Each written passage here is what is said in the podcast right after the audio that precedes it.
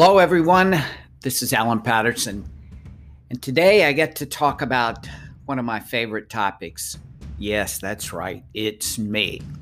Uh, I I want to talk to you about when I realized that self-promotion was not what I thought it was, and that for many years, I'd say, maybe through ten years of my career, first ten years, I thought that the way you got a promotion, the way you get ahead, is that you just do good work uh, and you do what's expected of you. And uh, there was a very clear turning point for me. And so today I'm going to do a little self-promotion on what I come to believe uh, that is a, an important skill you need to acquire and use, uh, and that is the art of self-promotion, which you're going to uh, hear uh, that I feel it has nothing to do with you. So here we go, and it's going to be all me today.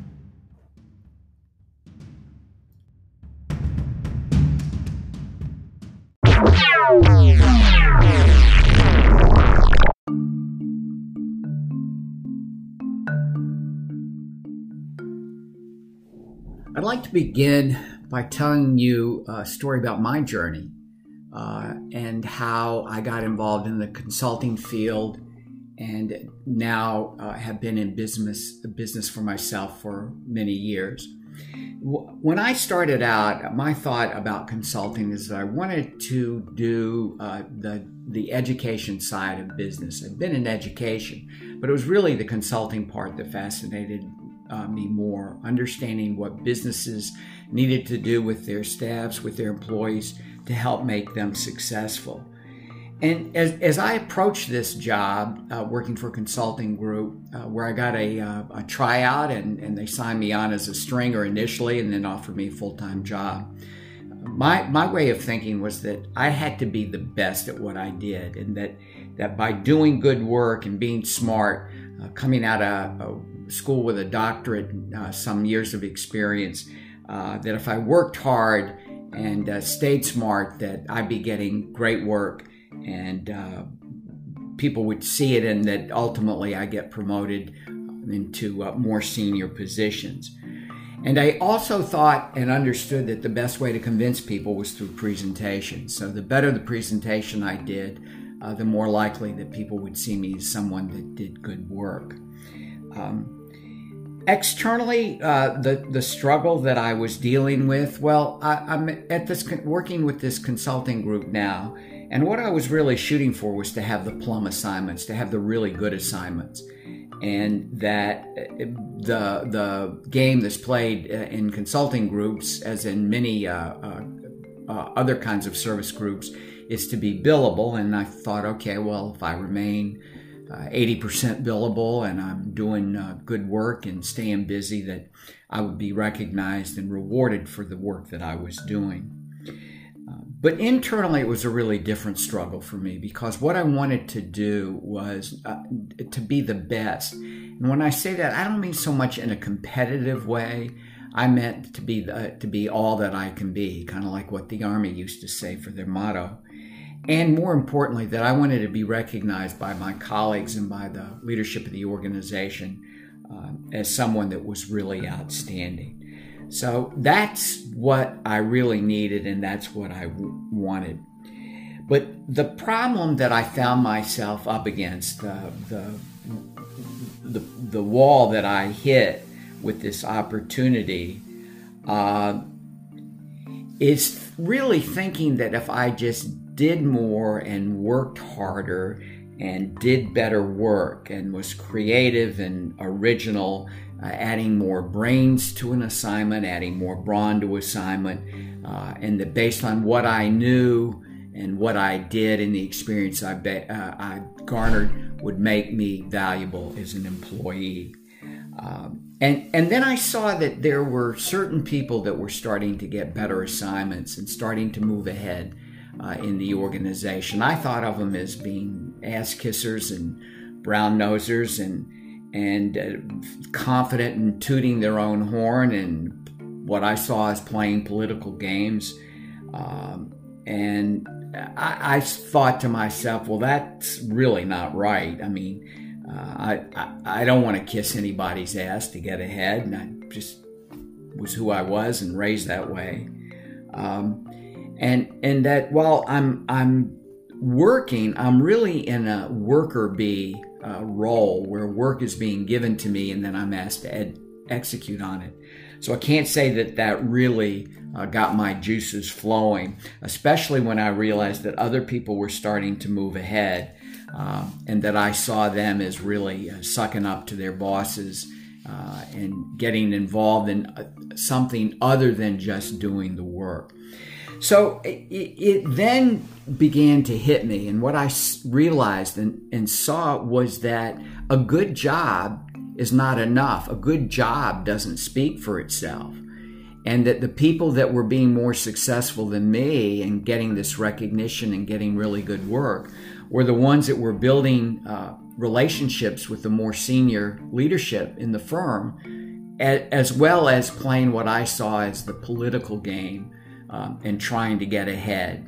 And that I was going to have to compete with them. I would have to take on a more competitive stand uh, to win. And instead of thinking that just good work would do it, I would have to do uh, better, and, and not just around the work, but in creating these relationships and, and being more willing to toot my horn and, and, and sell my value, which up to that point, I, I didn't see. I didn't understand it. And it also occurred to me that no matter how good I was uh, in, in my way of thinking and what type of job that I did, that no one was going to have my best interest at heart any more than me. And here I was leaving it up to other people to choose me for assignments, as opposed to being a lot more direct and forward uh, in asking uh, and lobbying for work and uh, what I had to do. So I had to change my concept of what it means to win uh, by being in a position uh, of authority um, to create a- a- the opportunities that I thought would be would make me successful. I felt I was not in the driver's seat and that it was up to someone else to determine what my uh, success would look like uh, when in fact, I, I, I didn't want to go that route. I didn't want to, at that time, play that particular game. Really didn't know how. Uh, it, it was not really part of my personality. So I went about this a different way. And uh, the plan that I had was to uh, lobby more for work. So I, I sat down with uh, each one of the partners uh, in the in the firm and explain to them uh, what I was good at, uh, selling myself. Uh, if they handed something off to me, uh, they were going to get not just good results, but get great results. And I was more uh, proactive in uh, and more methodical about communicating my availability, also to to my colleagues, which in, ret- in retrospect was really kind of stupid. I mean, we were competitors in this sense. Uh, they're not looking out for my interests. They're trying to do the same thing I am, and that is garner work, and which ultimately would lead to a promotion uh, and give them more prestige and, and give them more pay as you climb up that ladder. Um, so I, I started to think about this completely different and realized that lobbying for work was the right way to go, but really what I wanted to do was to be in charge of my own career and take ownership and be in a position of, th- of authority, both where I could create the work and deliver the work and then benefit, reap the rewards of that, which would be both uh, financial and, and then the recognition by my clients that I was doing good work. They were paying me for something, and if I delivered on it and continued to work with them, uh, that I would be successful, and that would be a way to do that. And, and part of this was uh, finding a colleague that had also worked at the same firm that was down uh, in where I was living, And I contacted him uh, with the hopes that I, because he was a smaller firm, that I'd be able to take on a position, uh, maybe not an equity position, but a leadership position, a partner position in that firm, because the, uh, they, they were more uh, entrepreneurial. There was more scurrying around for work, and I, I, I felt that that would be uh, the, a, a much better path for me.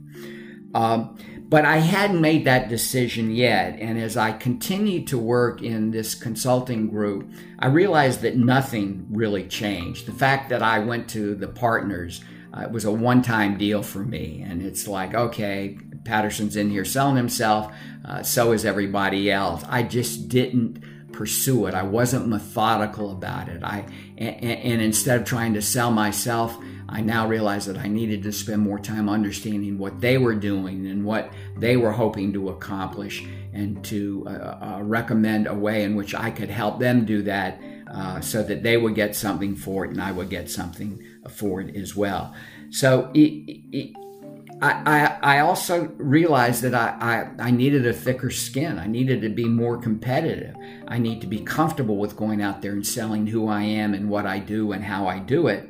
Um, and that being self-promoting would have its advantages. I could claim uh, success for the work that I've done. I never had thought about maybe I could show the impact of what that work was uh, to help them see that it really was a measure of success, as opposed to just saying I'm eighty percent billable or sixty percent billable or what it happened to be. Um, I, I had always felt that I was better and, and smarter, uh, better particularly at, at uh, delivering training programs. I'm good in front of a group. And, and I realized that didn't get me anything. That was not because I felt that way.